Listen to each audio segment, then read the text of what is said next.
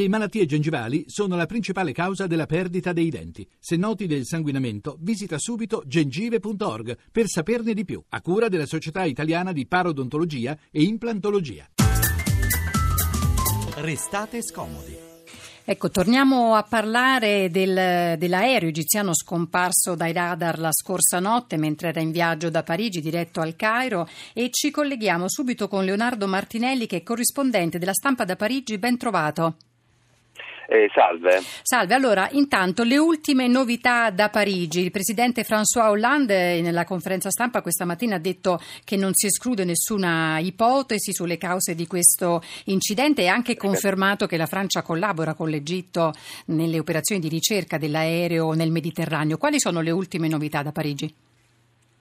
Ma a Parigi appunto si guarda quello che sta, che sta succedendo. Là uh, nel Mediterraneo, uh, gli esperti eh, sia governativi che privati passano un po' da un'ipotesi um, all'altra, ma diciamo che l'ipotesi del terrorismo è quella diciamo, più uh, accreditata. Um, c'è molta preoccupazione, io stamani sono stato appunto tutta la mattinata alla, all'aeroporto di Roissy dove eh, sono stati rafforzati rafforzate le misure di sicurezza, eh, anche se queste in realtà già dopo eh, la, l'attentato di, all'aeroporto di Bruxelles erano già a, ad altissimo livello. Ecco, ma è vero che c'erano state già a novembre scorso, insomma mesi fa, delle perquisizioni nell'aeroporto dopo segnalazioni di dipendenti sospettati di radicalismo islamico? Cioè c'è anche questo timore?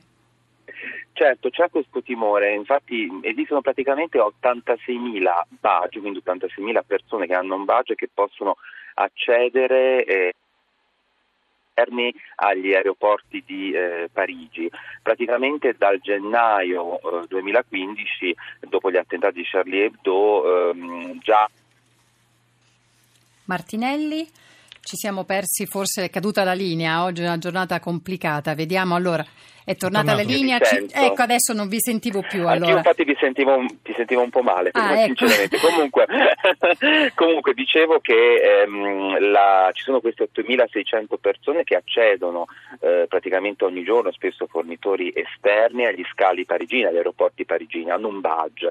Dopo il gennaio 2015, dopo gli attentati di Charlie Hebdo, è stata fatta una revisione di questi badge, sono andato un po' anche a controllare chi Ecco, allora è, una, è, la linea, probabilmente non so se in questo momento Martinelli ci sente come prima, però sicuramente noi non sentiamo lui, quindi c'è un problema. Ci stava spiegando eh, questo aspetto molto interessante che avevamo sottolineato, cioè di sospetti, segnalazioni di dipendenti sospettati dell'aeroporto a Roissy, sospettati di radicalismo islamico, quindi la pista del terrorismo, dell'attentato sembra quella privilegiata anche in Francia l'abbiamo ricordato prima, c'è comunque collaborazione tra Hollande e Al-Sisi e c'è anche una collaborazione che, è, che, diciamo, non, pretta, che non è di oggi ed è prettamente economica perché sappiamo, anzi c'era stato anche questo incidente, tra virgolette, dopo il caso Regeni e dopo la nostra presa di posizione con l'Egitto della Francia che invece si è precipitata, abbiamo detto più volte, a stringere invece affari con Al-Sisi. Ecco Martinelli, siamo sfortunati ma eh, siamo ci sfortunati se... ma ci siamo. ci ecco, siamo, allora già importante importante. Allora, riprendo il discorso sì. da dove l'avevo lasciato. Sì. Come ti dicevo, ci sono 86.000 persone che accedono ogni giorno agli aeroporti parigini, su una vera industria a Parigi, quindi 86 badge che vengono utilizzati per accedere in queste zone. Dopo gli attentati di Charlie Hebdo, dopo il gennaio 2015, si è fatta molto più attenzione su questi badge, andate, si, è fatta una revisione delle persone che accedono e, e praticamente in 600 casi, sia badge da rinnovare, sia badge che venivano dati per la prima volta, si è appunto deciso di impedire l'accesso perché c'erano dei precedenti giudiziari in generale, però in 85 casi di questi 600 si trattava proprio di sospetti di radicalizzazione islamica. Tra l'altro voglio ricordare, anche se ovviamente uno non, non, non, non c'è ancora nessuna ipotesi che un'eventuale bomba sia stata messa sull'aereo proprio all'aeroporto di Roissy a Parigi, però l'aeroporto di Roissy eh, si trova nella periferia nord della città, proprio diciamo, nella, nella, quella periferia dove più ci sono casi di radicalizzazione islamica e in molti casi queste persone che lavorano per imprese fornitrici, che quindi lavorano per l'aeroporto, vengono proprio da questi quartieri diciamo, disagiati della periferia nord parigina. Senti Leonardo Martinelli, l'ultima domanda. Mm, abbiamo visto la, la situazione molto difficile dell'Egitto in questo periodo, c'è stato l'omicidio di Giulio Reggeni, non si sa ancora nulla, eh, poi c'è stato l'attentato rivendicato dallo Stato islamico contro un aereo della compagnia russa nel Sinai, poi arresti di giornalisti, attivisti, insomma tutta una situazione veramente difficile e drammatica in quel paese. La Francia però stringe affari con l'Egitto e c'è un'intesa eh, molto certo. forte.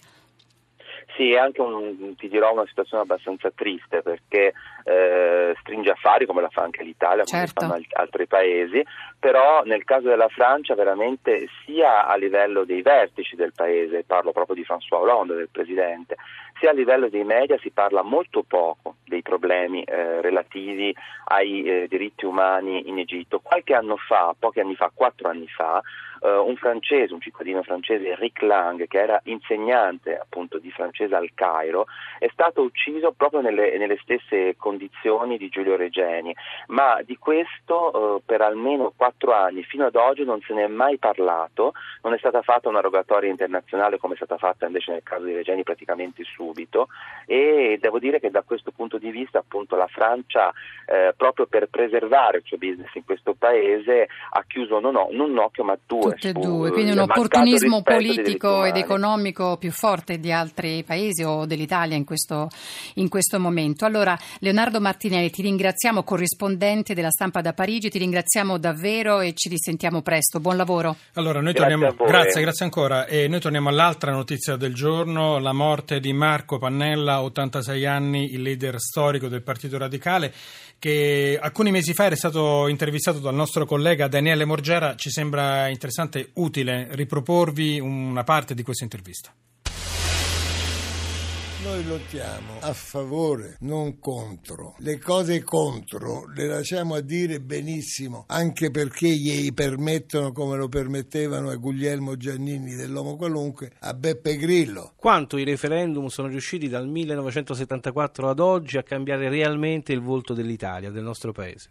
Direi che hanno cambiato, non so se il volto dell'Italia, ma hanno fatto crescere la realtà e la forza delle famiglie e dei valori di rispetto della legge con cui tutelare la democrazia. In questi anni è stato fatto anche un abuso dell'istituto? Sono stati utilizzati i referendum anche in maniera appropriata o no? Il problema non è quanto quei referendum sono stati onorati di successo meritato o di insuccessi quando si dice l'Italia approvò le posizioni radicali sull'aborto. Le riforme di Renzi la convincono? No, quello che lo guida è la sua fiducia rispetto alle cose opportune. Quello si chiama in politica e in cultura l'opportunismo. Sono riformette tecniche. Queste riforme, per esempio elettorali costituzionali, di fatto eliminano l'immagine e poi quindi anche la vita del Senato, dei consigli regionali, provinciali, magari pure quelli comunali, che hanno voluto di fatto fatto abolire una forma di democrazia. In questo scenario c'è qualche elemento positivo?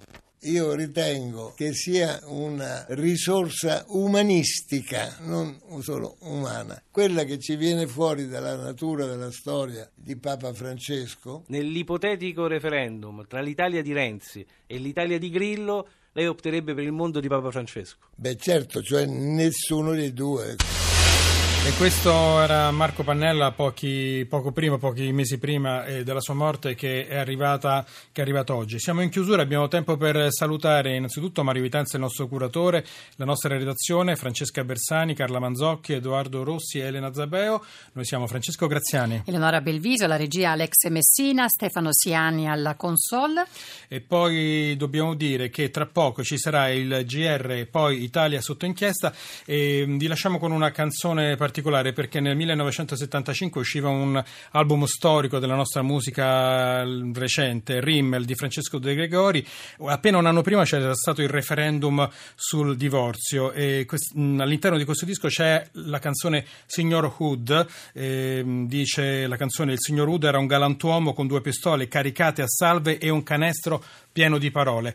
Ebbene, ehm, De Gregori poi col tempo avrebbe spiegato il misterioso signor Hood della mia canzone era nient'altro che Marco Pannella, questo personaggio così eh, alla Robin Hood in quel tempo del referendum sul divorzio, dice ancora eh, De Gregori, mi sembrava incarnare bene eh, la figura di, di, Pannella, una sorta di eroe solitario. Poi ancora De Gregori aggiunge le mie posizioni politiche si sono distanziate da quella del leader radicale comunque, eh, secondo De Gregori, il signor Hood come personaggio rompicoglioni, come personaggio contro, in realtà è una parte di tutti noi.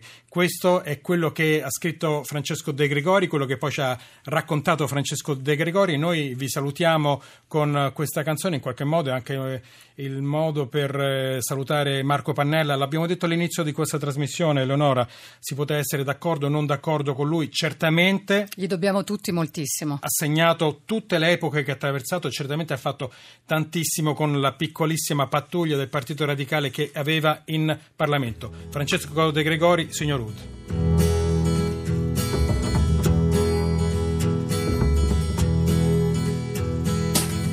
E il signor Hood era un galantuomo, sempre ispirato dal sole,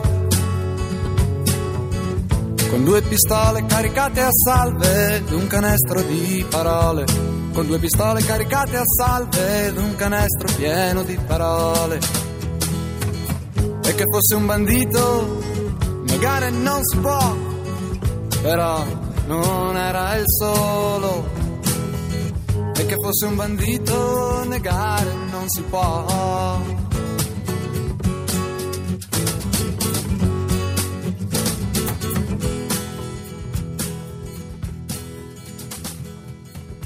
E sulla strada di Pescara venne assalita dai